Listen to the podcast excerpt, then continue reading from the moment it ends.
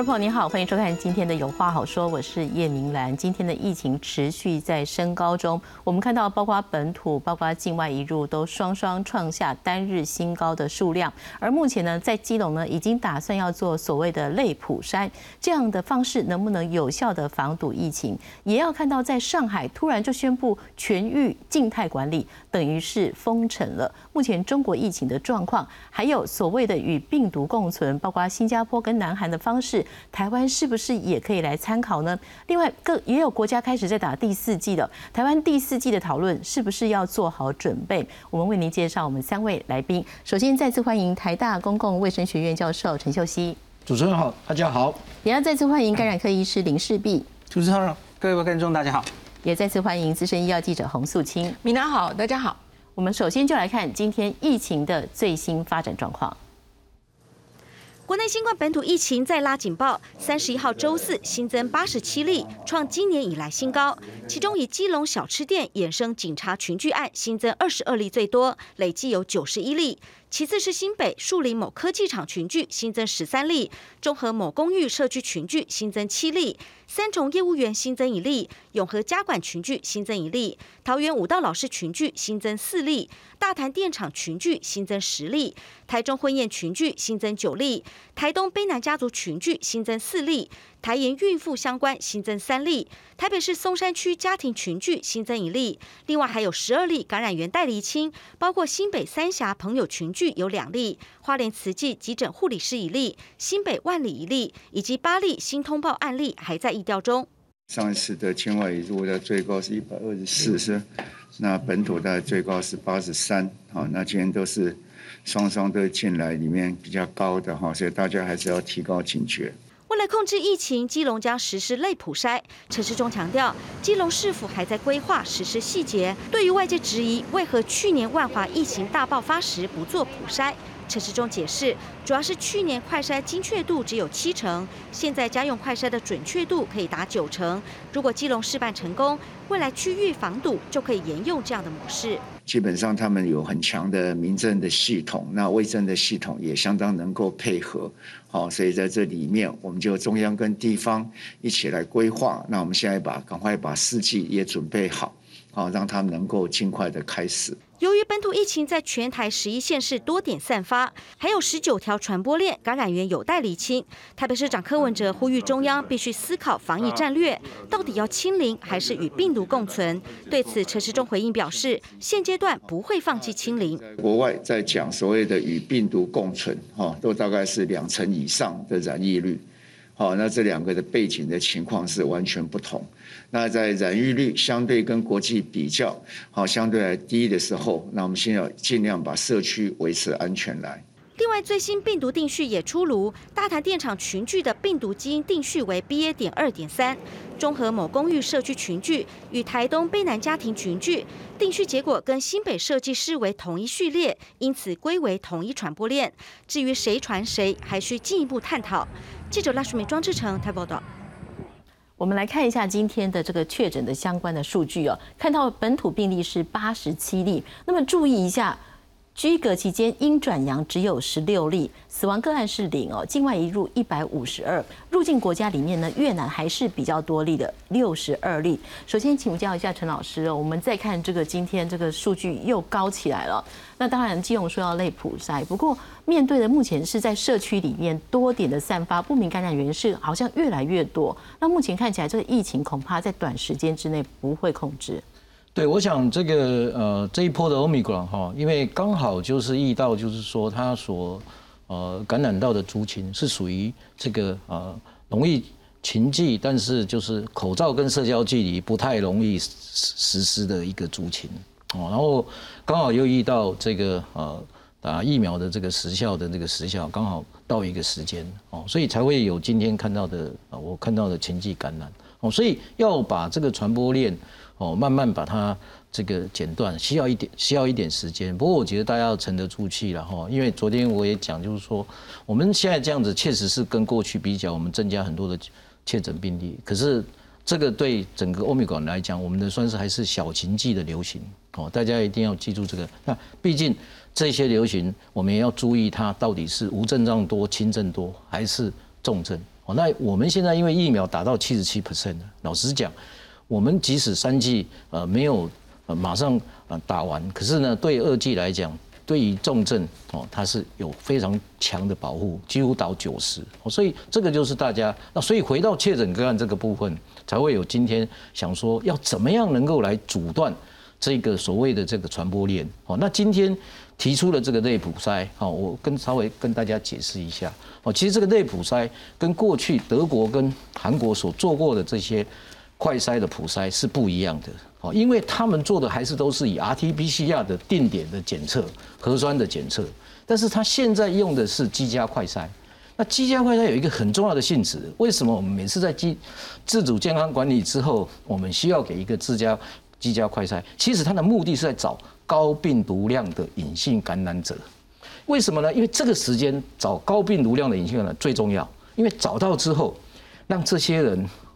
做了正确的隔离检疫以及自主，他自然不会再进入刚才我讲的不容易做口罩跟社交距离的这样的一个族群，那这样才能够斩断二次的传播链。我们通常流行的时候，一次传播链来，我们当然需要时间，但是我们重点是绝对不能够再让它变成二传，所以它这个东西的目的是为了要找出高病毒量。对于低病毒量的这些隐性感染者，当然在社区会存在，可是它对社区的传播力，再加上打了疫苗，它不太会再造成大波的流行。这就是今天我们不太会形成。以病毒共存，跟韩国、跟跟这个香港的这个模式，我们不会走到那里。那我一直跟大家讲，我们不喜欢用病毒共存这个词，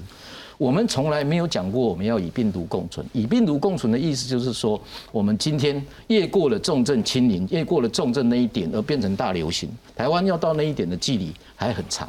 哦，因为我们重症基本上是少哦，所以所以这些东西对我们现在目前来看是这样，所以内。所以内普筛其实是真的让这种容易进入这个高危险族群的人的这样的一个传播链，早期找到之后，把它做了适当的隔离检疫之后，可以阻断第二次的传播链。所以才叫做内。内的意思其实是跟过去这些呃所谓的普筛用核酸检查是不一样，因为它是在家里啊，它里里面还有一个很重要的功能，因为它让民众。自我监测用普筛，我知道这样的一个快筛可能试剂上面的准确度、这个敏感度哦，不会跟我们 RT-PCR 一样。但是我刚才讲过，它对于高病毒量，你还记得我们前阵子有两有两三个民众都是因为自觉，然后自己去做快筛，然后找到。其实它的目的就是要提升民众自我监测，然后让他呢不要混入我们的容易产生禽迹的流行。那这样子我们才能够慢慢把这个禽迹感染。把它斩断，所以这是真的内普塞真正的含义哦。大家不要把这个内普塞把它比喻成当时的韩韩国 当当时的这个呃德国这些。那以前我们做的那个都是血清抗体的普筛，我们台湾没有做过这个抗炎的普筛哦。所以大家不要解释错误哈，这个完全不一样的事情。对，老师，那我想进一步请教，就是说，呃，不是所谓的与病毒共存，但是可能是与低病毒量的状况共存是这样解释是的，因为以病毒共存的定义是在国外，就是我们就是会导致于变成今天大流行，那个流行的个案就是几千几万的，那才叫真的叫以病毒共存。所以我们很容易引用这个语言，让觉得以病以病毒共存是没有没有真正的这个口罩社交距离全部放掉，疫苗可能也不是打得很好哦，或者是说今天这些检测也不做了。可是我们没有啊，我们今天还是留有我们今天的口罩社交距离，我们今天还是有十连制，我们今天还是有体温检测，这些就是为什么今天你看到我们情绪感染起来没有一次跑到一千一万哦，你看到今天香港过去，你看到它一下子为什么？因为它有一阵子就成个解开，因为他觉得这个这个这个时间点可以解开，一解开之后加上疫苗。刚好刚那时候失效，对于症状感染哦，所以一下子就变成好。所以台湾在目前来讲，我还是跟各位讲说，我们以一个最重要叫防疫正常型哦，那这样子来来来来来看待这个今天不管大家所用的内普筛，或者等一下我们会讨论到的第四季哦，以及中国封城的呃这样的对比上面，我们我们我们要看看，因为封城封锁已经不是现在。重要的一个趋势，尤其是有打疫苗的国家。是，那我们来看看哦，所谓的这个基隆的类普筛哦，目前哦打算怎么做？像详细的细节出来了吗？来看下面的 B C R。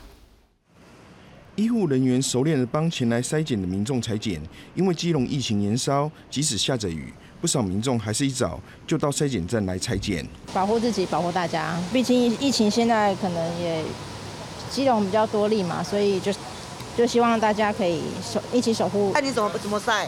像我们男生比较比他们比较厉害呀，因为我们家有小朋友。对于指挥中心宣布基隆要进行类普筛，民众一知半解。不过基隆疫情延烧，三十一号新增二十二例确诊，都是从银河小吃店群聚衍生，其中与八大行业相关，再增八人，防重部分再增三人，恶性国中部分新增一名学生确诊，而基隆市警局少年队的副队长也确诊。他比较不容易主动出来进行这个筛检，呃，所以我们就有警察局，还有包括民政单位，呃，我们到户去进行拜访，然后也要求呃，请他们出来进行筛检啊，因为该队在疫情发生之初啊啊，即采取这个分流办公，不影响啊本市学生及校园治安工作。面对基隆严峻的疫情，陈时中宣布要类普筛。对此，卫福部医福会执行长王必胜表示，就是以基隆三十六万人为快筛母体，广发快筛试剂，让民众自我筛检。如果是阳性，在 PCR 裁检确认是否确诊。我们的所有的基隆市市民哈为母体来看，那我们看能够发多少，那大家领回去多少，实际上做多少。好，那所以没有说这个强制一定要做，但是希望大家都。尽量去配合，应该是要以自愿为主，然后组织性的一个安排为辅，哈，也不应该是一个强制性的。由基隆实施类普筛，引发是否推翻指挥中心过去不愿全民普筛的做法？对此，林佑昌认为，现在很多民众已经施打三剂疫苗，和去年未施打的情况不同，两者不需要连结在一起。也强调，对于筛检的范围、如何发送回报等的实施细节，会按指挥中心讨论后宣布。记者陈嘉欣、张子佳、王新忠基隆报道。好，我们现在来看这个图哦。当然这几天大家看基隆个案哦，指标个案二二五九五的它的个案关联图，这个整个扩散出去哦，包括警察警察的同职场，还有他去过的同场所 A B C D，然后现在在社区里面，然后在相关的家人确诊、学校确诊哦，还有下面哦，这下面这一排是关系代理亲，我们看到今天也新增加了好几个案例。再来看下一张图哦，也是这个指标个案，它是二二五九五哦，它。所扩散出去的状况，场所 A 哦，目前就是七例。那场所 B 呢？今天加了四例，其他场所又加了两例，警局人员再加一例，校园相关加一例，防重 A、B、C、B 的部分加了三例。我想还有一个代理清，最下面哦，呃，要加了五例。请问一下孔医师，就是。再看基隆这个个案，再看说指挥中心决定要类普筛，你觉得这个方式确实它能够稍稍止缓这个疫情的扩散吗？呃，现在这几个传染链里，我觉得这几天大家那阿中最担心的其实也是基隆，因为大家看到大概一周的时间，它现在已经到九十一例，而且它主要是它的场域太多了哈，其中有一个老师刚刚说的哈，有一些很难追踪的的一些人哈，然后他又扩到学校，又到警局等等哈，他是。到今天为止，他还每天都会有，今天又增加了二十二例，所以看起来还在往外扩的感觉。那所以他们讨论之后，应该是觉得现有我们原本一直都是靠社区筛检站嘛，从我们去年五月台北最最先在剥皮寮用快筛来执行的这个方式，广设筛检站，早期还是用快筛哦，后来我们其实是直接 PCR 嘛，因为 PCR 其实我们量能也起来了。那可是这次好像看起来觉得有一点。现大家不愿意出来筛，那所以我我跟罗富谈论过，我觉得他们其实起心动念只是希望能让更多乡亲出来筛，因为他们发现这个最早发病日三月十二号，这这整个案子其实在基隆应该已经有一阵子，那所以扩的比较多，所以他们又觉得好像不够多人出来哈，那希望是不是可以？多让一些人出来筛，其实大概只是这个。那刚刚老师有说了很多这种家用快筛的好处。那家用快筛其实最好的，其实就是它只要戳前三分之一鼻孔，可以自己执行嘛。哦，我觉得这个也是未来指挥中心有说，这个未来可能是我们真的开放之后，也是一个范例嘛。哈，那这个我很赞成，因为大概有一段时间，假如我们有一定社区流行。呃，你民众自己有风吹草动要自己做快筛的这件事是一个好习惯。那像是新加坡、英国这一阵子，他们通过从 Alpha 到 Omicron 的这一段考验，其实他们都是大量广发快筛。比方说新加坡的小朋友，他们这个最最近这个学期啊，已经度过了这个 Omicron 学习，都是大概就是每周做两次快筛，阴性在上学，而不会像我们现在哈。有一个人确诊就全校停十四天，就这大概不能一直这样下去了。我们总要找出应对的方式。那我就觉得，可是阿中就讲类普筛这个几个字，牵涉到普筛，其实就会让人有点误会。我觉得这其实不太好了哦，因为大概跟我们讲的传统上，我们这两年谈论的普筛不太一样。老师刚刚有说嘛，哦，我们普筛很大的连接会说是中国大陆那种用 PCR 的，然后你是想要把它。就是要把它坚壁清野的清掉的这种普筛，我相信这绝对不是这种普筛哦。现在只是希望多一点，你也不可能筛到全部的人，这也没有强制性。那那我觉得其实只是希望多一些人，然后我们多看可不可以找到一些隐形的传染链。像阿中今天也清楚的回答，这其实是围堵嘛，这个这个其实不是想要真的去清零，大概也很难只靠这样清零了哦。那。老师刚刚讲的这个找到高病毒量，这是好的哈。那可是当然我们也要担心有另外一个副作用，就是它会不会有一些胃阳性出现？因为我们其实去年五月就看过了嘛哈。我们去年五月当时 PCR 量能不够，我们就主要都是用快筛来做的时候，其实看到了一个现象。我不知道大家还记不记得罗毅军还有用图表分析给大家看哈。台北、新北因为这个啊案例多，盛行率高。然后特别去筛，一开始我们只是筛有症状的哦，这种后续啊，大概八成以上做 PCR 都是阳性，这个是快筛最大的价值之处哦，找到病毒量高的。那可是你当时就去做一个疫情那时候还很低的台中啊、高雄哦，常常就做出好多位阴性，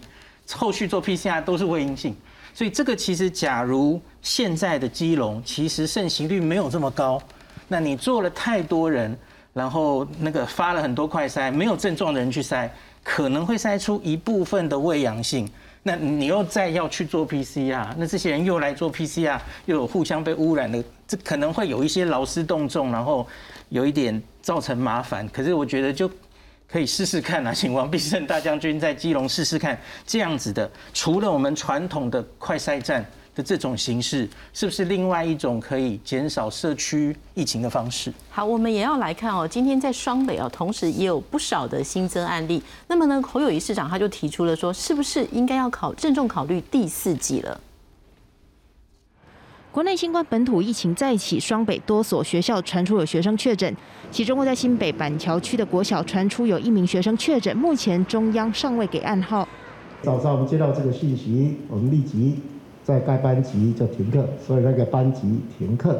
那从三月三十一号停课十天，四月十一号才复课。国内在三十一号新增了八十七例确定病例，有二十七例都在新北市。市府表示，有七人算是新增确诊，其中在新北中和某公寓，九百五十九人裁检结果出炉。共新增五例阳性的个案，CT 值最低仅十三点八六。另外两例则是在树林某科技厂附近的超商员工案二三三九五、二三三九六，因为有三辖区的足迹重叠而确诊，后来又传染给朋友。除此之外，居家隔离因转阳十四例，居隔中采阳的有六例。面对亚型 Omicron 传播速度更快，侯友谊也抛施打第四剂疫苗的规划。不但鼓励第三剂来打，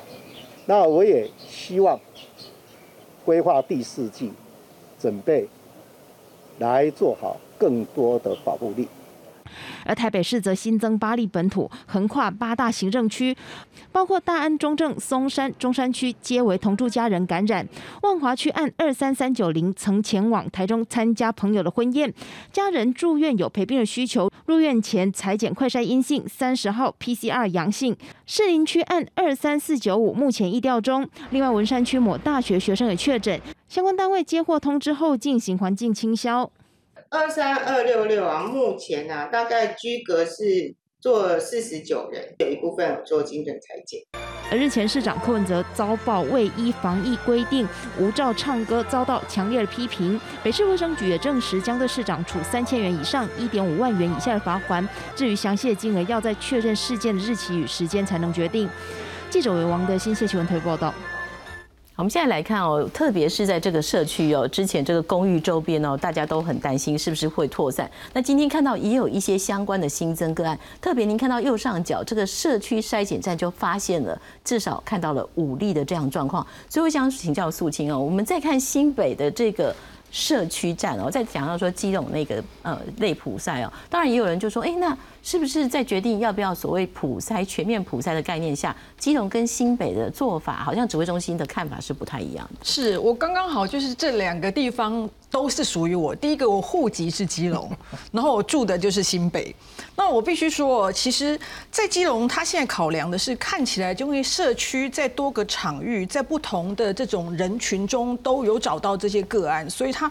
已经没有办法锁定地缘关系或锁定什么关系，所以他用这种类普筛的方式，希望来阻断传递。可是我觉得他少做的一件事情是什么？就是说，您先刚才说，我们其实是希望避免这些有高病毒量的人，他在不知不觉下成为一个隐形传播链，然后让我们没有办法把病例数压在一个相对可控制的范围之内，造成疫情的失控。可是这是一次性的嘛？我必须说，像我们在基隆啊，其实基隆跟双北地区、基隆跟台北地区。互动是非常非常非常频繁的。我们一天是有几十万的通勤、通学的族群在这两边之间游来的。所以，除了高病毒族群之外，是不是我们要考虑到说，以后这些假设我要提升我自己的一种自我防护观念，或让每个我们的住民都成为这个防疫的一环，是不是高移动的？然后他所所在的工作场域是高度群聚的，也应该要让他定时可以有这样的工具做自己的健康管理，这才是。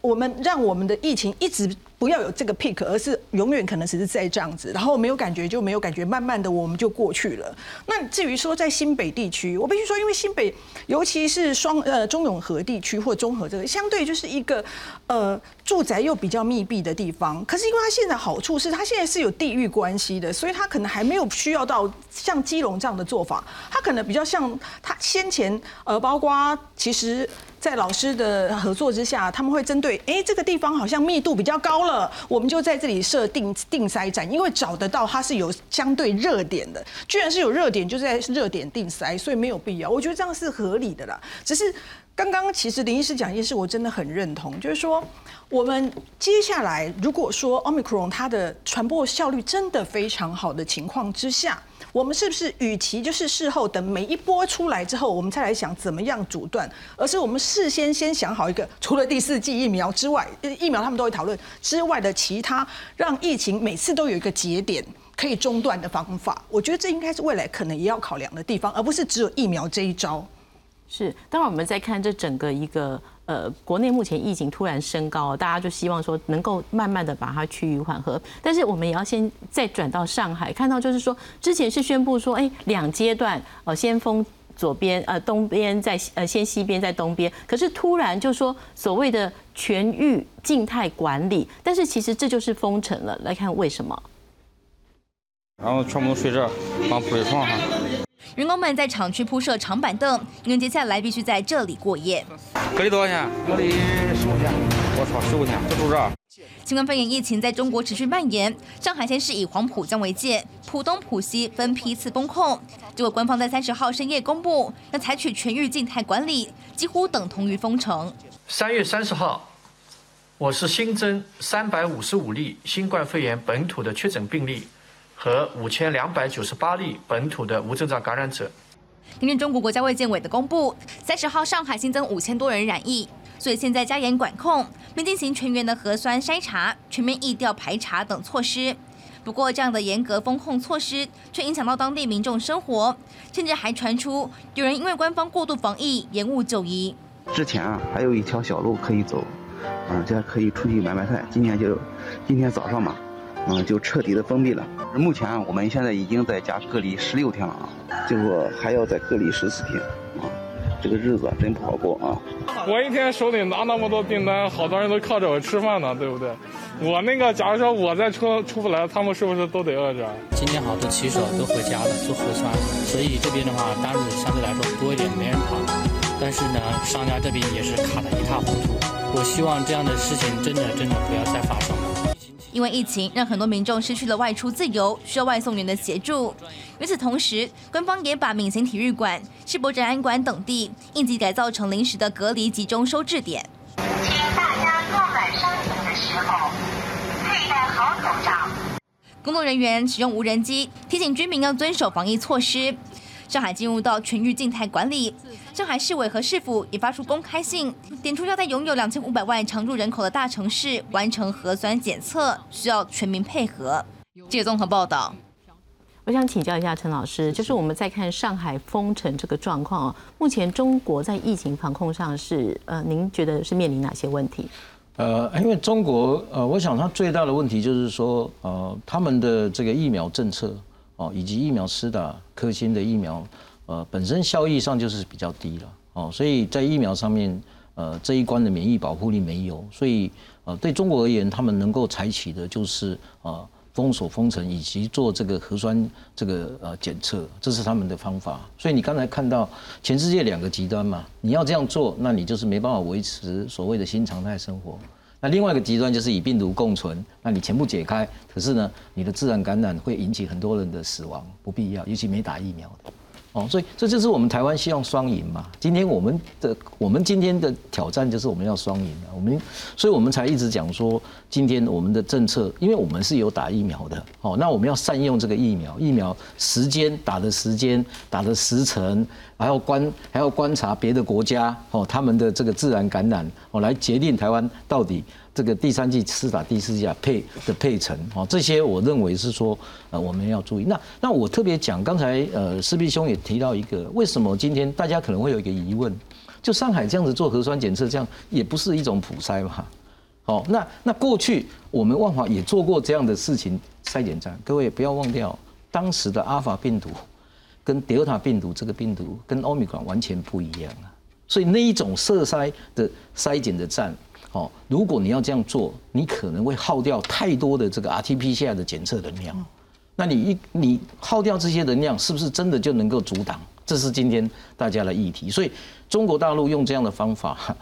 说老实话，如果没有配上封锁封城、观光检测，是不可能的，因为那是过去对付阿尔法到德尔塔的。所以这就是为什么指挥中心今天他们会改变，或者是会想说今天。那所以，与其说是内普筛，不如说今天它我们想要把它变成是一种社区自动、民众自动的一种监测系统。这个其实就有点像我们今天所流感、所这个呃内流感的方式。也就是说，我们做一个监测，哦，这个这个字眼会是比较好的。这个监测由民众自动来监。那刚才刚才我觉得苏欣提到一个非常重要的，也就是说。因为过去德尔塔跟阿尔法它锁定在一个特定的区域，所以你很快开筛检站就把它扑灭。可是你现在因为欧米克戎，其实传播速度太快了。你看我们过去看它的这个 这个 R T 值跟 R 零值这么高，那你移动人口在那边移动，对不对？所以对金融而言，我认为他们做这个东西只是带给民众、带给大家一个启示，就是说我们来做这个监视、监视。这个做社区的监视高密克，那我们监视之后，我们就把它分流，轻症、重症分流。哦，如果今天有轻症，那大家不幸感染了，那轻症，那康复了也就好了。哦，他只是在那，但是为了怕有些真的病毒量突然高起来，那我刚才我我接着势必讲，他讲的很好啊，就是说今天基隆为什么要做这个，就是因为现在正在。正在这个流行中，所以这个族群刚好在盛行率 高的情况之下，伪阳性当然是有可能。可是呢，在这个情况之下，刚好是比较低的，所以这个模式不适合说今天马上推展到其他，就是说没有这样的一个这个呃情绪感染这么严重的区域，就马上做这样的这这这样的一个所谓的这个居家快筛，那是没有必要的，因为这个就是科学上面哦，所以所以所以你如何对这个移动人口让他。感受到今天我们应该去做自用的快筛，然后自我筛检，哦，那其实这个并不是一个新的模式啊！你看我们自主健康管理，不就是今天不就是那五天？用快筛。对，就是家用快筛嘛。那只是把那个精神拿出来说，现在刚好这个传染链这么复杂。已经到一个地方，说没很很很困难厘清。那我必须讲，欧米伽感染链是在全世界国家都知道，不明感染链很难厘清的。嗯，哦，那你只要注意到刚才苏金讲的那些移动移动人口的东西，你好好的把它做一个监测。所以我们喜欢的监测。所以与其说你是监测，监测的话，你说全台湾大家来做监测，这是可以的。哦，所以所以这个监测才是刚才讲，除了疫苗施打之外。那你你做这个监测是有它的必要，而这监测都包含你今天的口罩跟社交距离这些都涵盖在你的监测的 protocol 里面，所以他做这个其实有点像是在做我们要走到流感化布局的这种社区监测，那这样子民众才能够慢慢。这个释怀这个所谓的这样的一个轻症啊的的这样的个案，然后走入我们的将来的这个类流感化的这样的方式，是，我想是这样。我们来看一下这个上海哦，他们所谓全域静态管理的模式哦，就是上海市的疫情呢看起来是更加严峻哦。三十号的时候新增了三百五十五例哦，那无症状无症状是五千两百多例，那现在呢就是在观察说呢无症状感染者呢是两万八千多例。还有呢，它其实是三月二十一、二十七号深夜突然发发布的是所谓的半封城，它是当时是以黄浦江为界，就分区分批实施核酸筛检，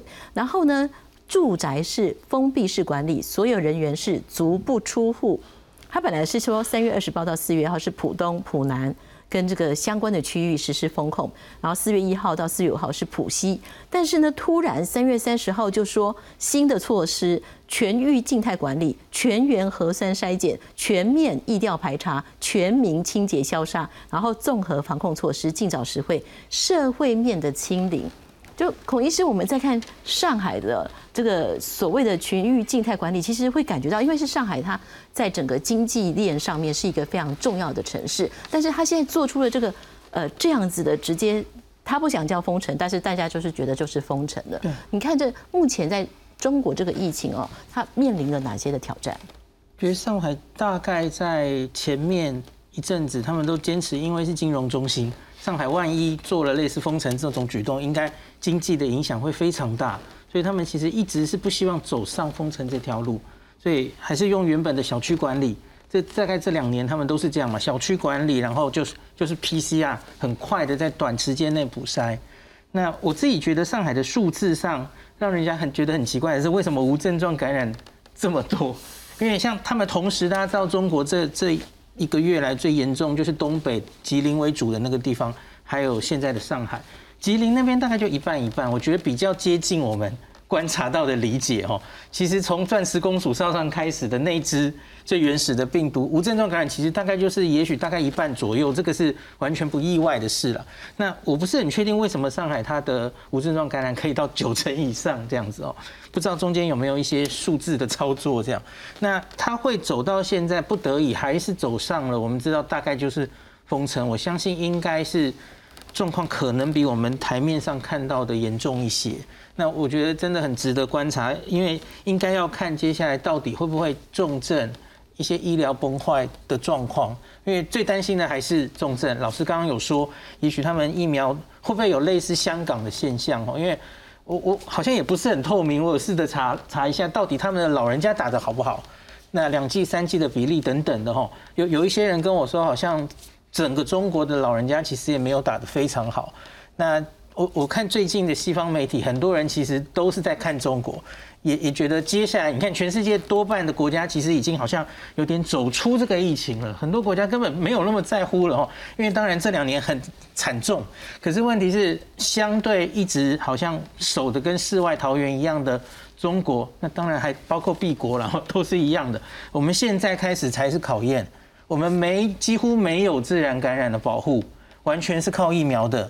那香港已经在前面示范了，哇，那那将会是多么严重？假如你的老人家没有打得非常好的话，那我有点担心，那上海会不会也接下来就是重症会跑出来？那我们值得继续密密切观察。是苏金怎么看？就是在中国，因为其实他们是呃想要管控就可以直接下命令，那大家就要配合哦。那民众也只能就是赶紧买东西呀，赶紧囤积物资哦，然后等到可以放出来再出来。其实。呃，过去这两年来，我们也看到多个城市都曾经做过这样，而且也不止一次。所以这次上海在封，台湾从他们的一个状况来看，怎么调整我们自己的防疫？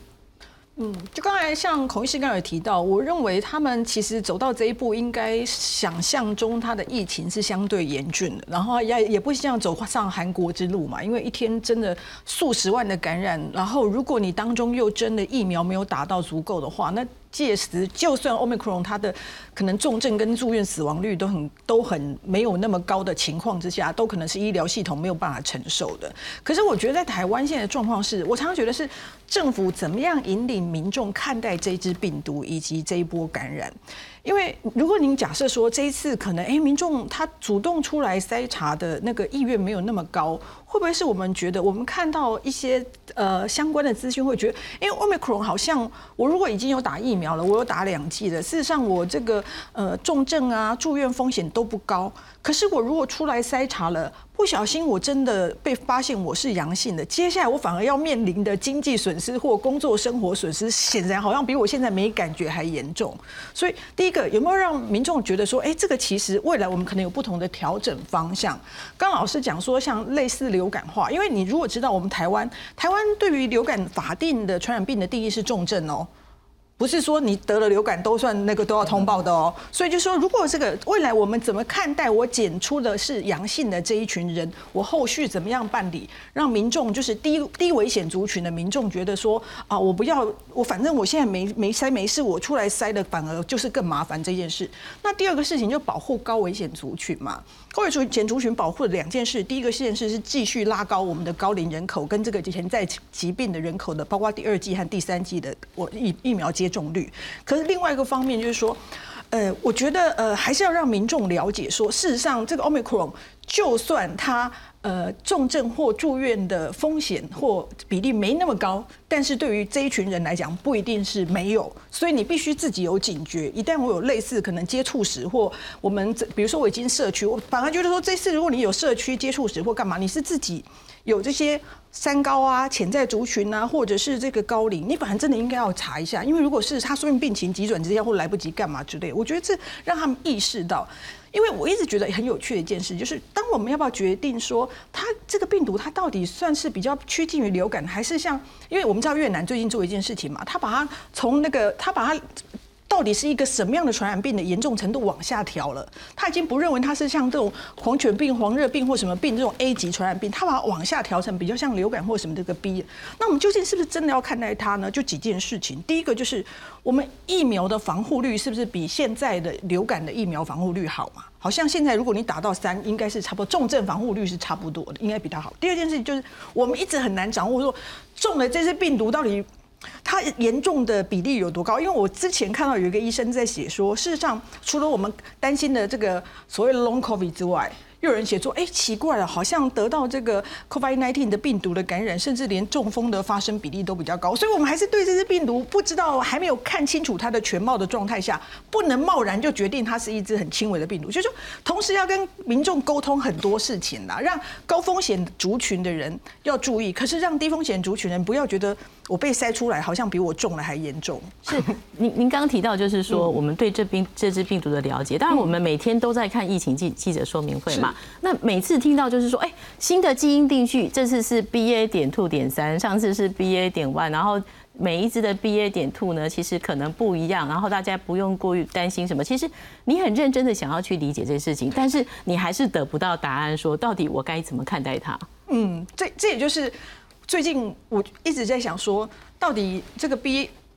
二点三、二点什么，到底就是对于民众的确切意义是什么？我应该怎么样看待它？不同的族群，我应该做什么动作或什么？我觉得可以给一个更具象化的，而不是只有数字或抽象化。在沟通的时候，可以让民众更掌握自己应该怎么做才是正确的。是老师，这个病毒的看待，我们怎么其实其实 BA one 跟 BA two 差别就是 BA two 的传播力又比 BA one 强了。所以刚好这一次，为什么这一次台湾会有情迹感染？前面我们讲过，刚好又遇到 BA two 的越南这一，那 BA two 就是它的这个交互传播力以及社传播强。所以今天你看到为什么情迹感染会是这样？所以我一直跟大家讲述说，其实这个现象，我们我们其实看到是情迹感会是这样，但是它的严重程度其实 BA one、BA two 差别不大。哦，这个就是这个，因为尤其是你打了疫苗。哦，我要跟大家讲，就疫苗打了之后，我们现在都很关心综合抗体。其实综合抗体是对症状保护，可是真正的症状的减轻或者是这个轻症，其实是看 T C T C 的免疫。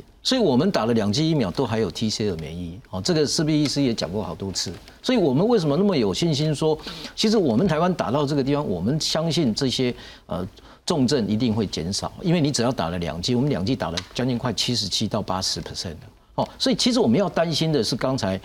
这个呃这个素心讲，那我我特别在这个地方这跟呼吁，其实我们最担心的就是那十六 percent 当时七十五岁没打的两剂疫苗没打的人，今天我们的情境最担心这一群人，所以我也跟大家讲，家里面的人如果现有那个没有打两剂的，那你被感染之后，你一定要注意，绝对不能够跟让他感染到啊，因为这样子感染到，你看香港就，所以我们不能够牺牲任何一条。生命，这就是我们今天讲的，所以才需要有这个高危险性。这这是对于一般民众所得到的这些确诊，当然轻症为主。那苏欣刚才提到一个很有趣的问题，是 long COVID 的问题。我必须讲，在科学界，今天这一支病毒来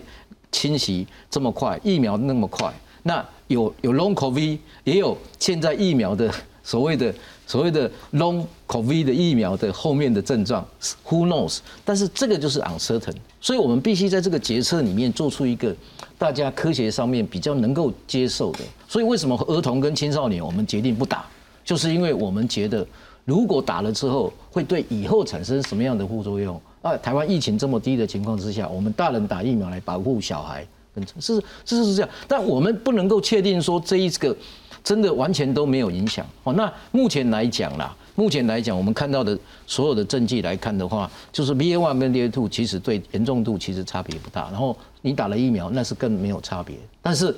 你没有打疫苗，事实上 BA two 事实上是会比较严重。哎，所以这就是我们一直希望那两剂没有打的人，希望对。所以昨天我也讲说，我们还有一个希望就是 Novavax。哦，来打给用用这样的来减低它的副作用，因为诺贝尔副作用低嘛。哦，那所以这两个才是我们今天应该我们应该要去重视的。是，当然我们也提到，就是说，其实其他国家目前在看待所谓的这个病毒的状况。我们来看一下，就新加坡跟韩国。韩国、新加坡它是四月一号开始完整施打两剂疫苗，入境免隔离，不必做病毒检验了。那三月以来，它单日新增确诊是从二点四万人降到了五千七百人。政府有把握全面开放，确诊病例百分之九十九点七是轻症或无症状，所以医疗量能可以保留给重症者。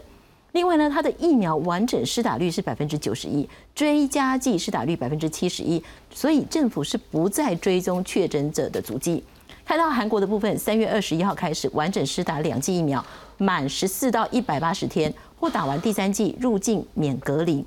看到三月以来单日新增确诊一度高达六十二万人，现在掉落到三十二万人，轻症占多数，重症比例不高，致死率大概是千分之一。疫苗完整施打百分之八十七，追加剂施打率百分之六十四。所以孔医师，我们看这个新加坡跟韩国，台湾这边哪个部分可以参考？新加坡、韩国，这这张我真的准备 all in data 哦，现在可以把这个，这就我们常讲的剂次人口比了哦。这个是把深紫色的是打两剂，然后浅紫色是打一剂。那刚刚您说的这个新加坡跟韩国是在亚洲这是数一数二，然后这个这次人口比，这个新加坡已经到两百五十三去了哦，这前几天抓的哦。那南韩韩国也有到两百三十五。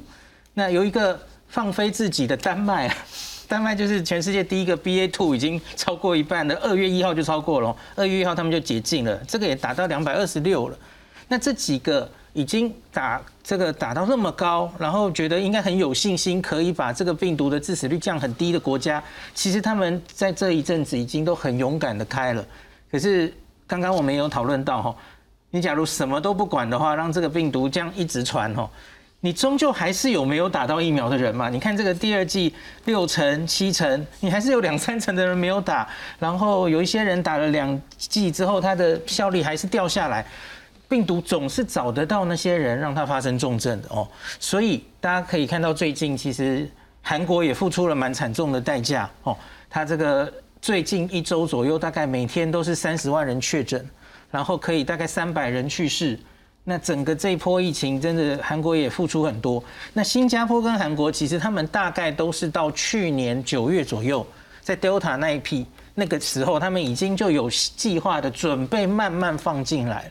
不像之前就是一直也是坚壁清，也是跟我们一样挡在外面。所以他们所谓的让病毒比较进来，不是只重视清零的动作，是去年九月开始。那当然也造成了一些疫情。那我我印象很深刻，我还有访问过英新加坡的朋友，他们在去年九月那时候从清零走向病毒进来的时候，哦，从来没有看过新加坡一天那么多例哦，几千例，他们也是非常不能接受。可是后来其实大家都也政府非常充分跟他们沟通嘛，哦，大家都知道最后不要只看那个确诊的数字，你要盯着那个重症，然后医院会不会崩溃，医疗崩溃，然后他们也看到，哎，反正真的致死率。他也会跟国外比较嘛，真的压得非常低。其实韩国也说案例虽多，可是韩国的致死率大概可以压在千分之一左右。相对于第三季还没有打得很好的日本哦，或是有一些国家，那香港更不用讲。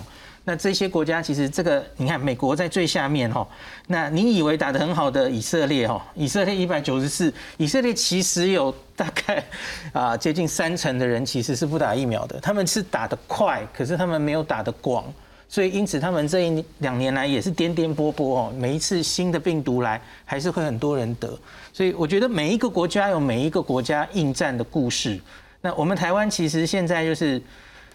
这张，我觉得给大家的启示是哦，疫苗覆盖率不是一切了，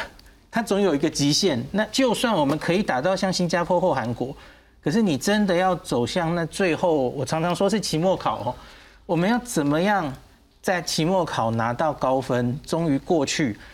不能只靠疫苗。不是很多人好像觉得啊，你们就只有一招嘛，叫我们打疫苗嘛。那长辈打这个打到多少了，哎，就可以开了，不是这么简单的。与病毒共存不是哎，我们达到了好，我们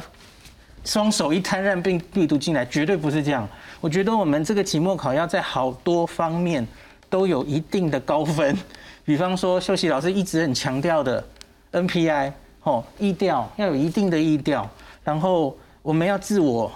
做快筛嘛，有风吹草动，然后你身边有任何人，特别是大公司里面，很容易一下子就一群人感染，那这种事情，那还有疫苗当然要打得好，那是最基本的条件。香港跟你讲，疫苗打不好，根本就是重摔在地。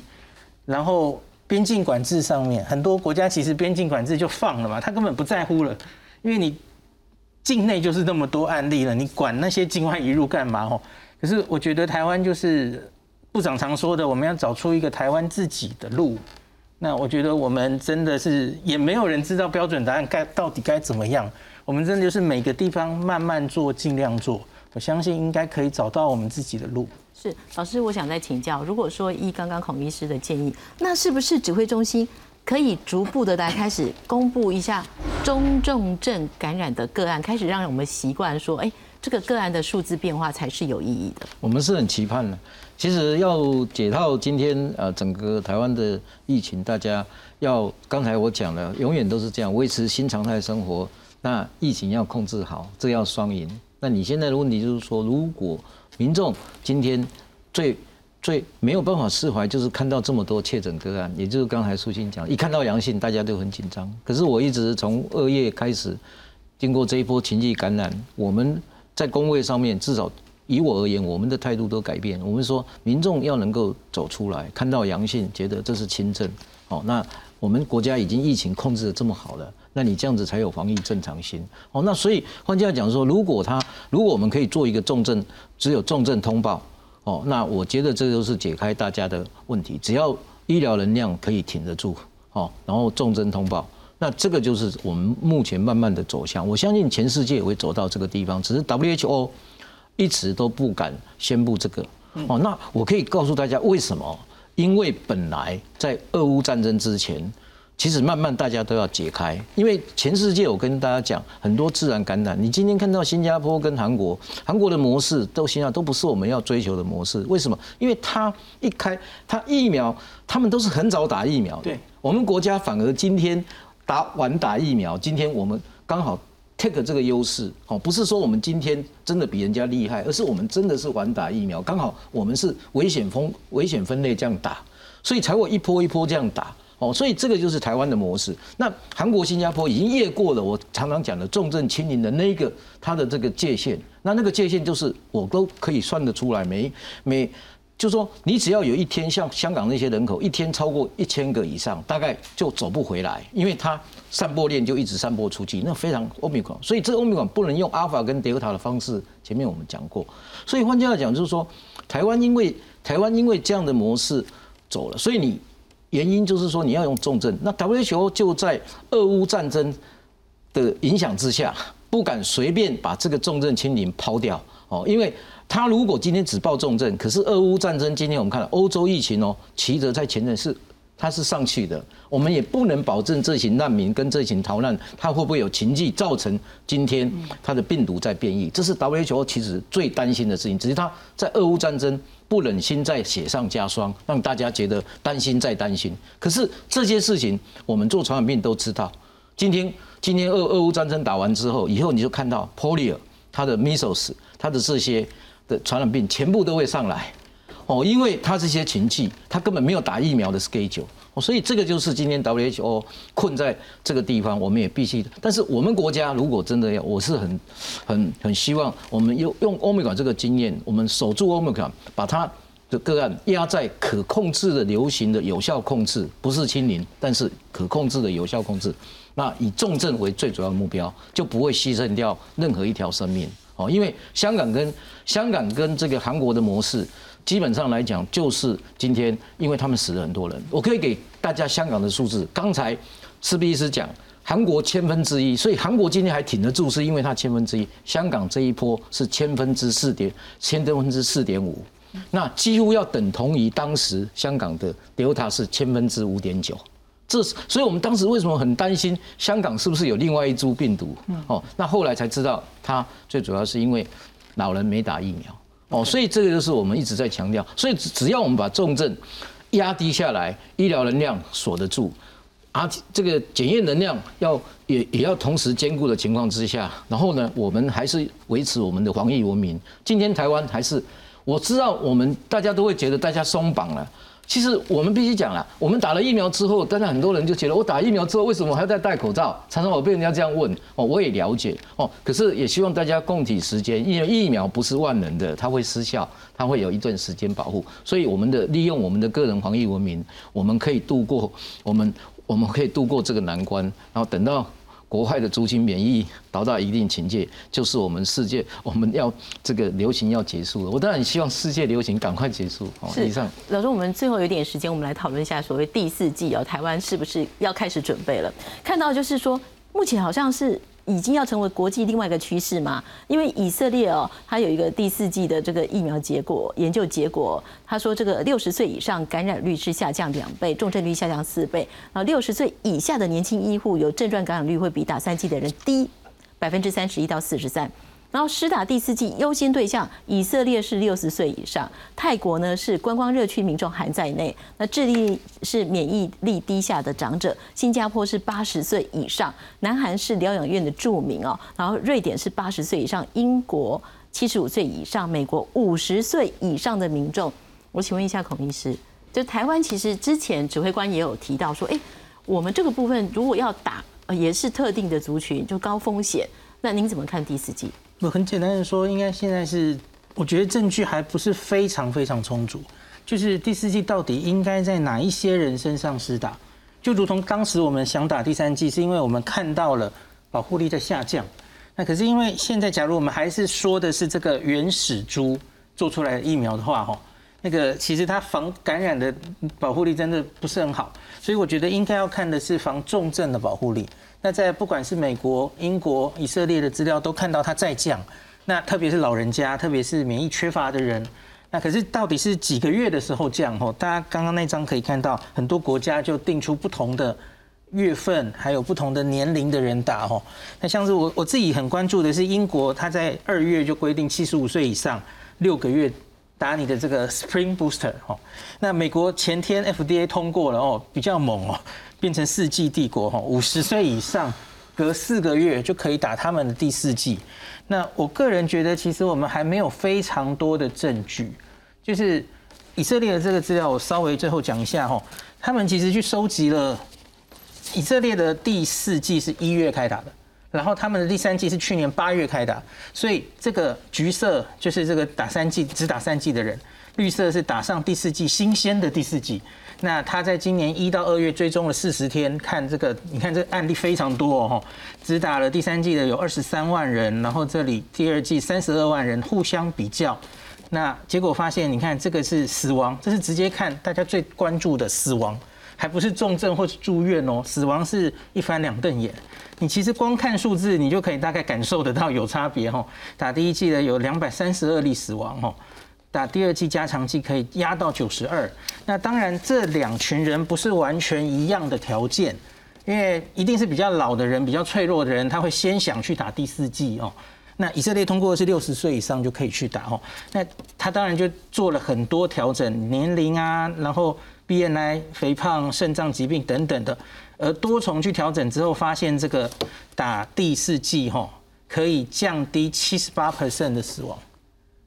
相对于打第三剂已经过了四个月的人了吼，所以因此他们因此美国就过了这个这个条款，只是他有点往下过了吼，因为人家以色列做出来的资料是六个月，他就够五十岁，所以我觉得我们还要再看一下更多资料来决定台湾的哪一个族群的人多久之后需要打这个第四剂，时间应该还没有到。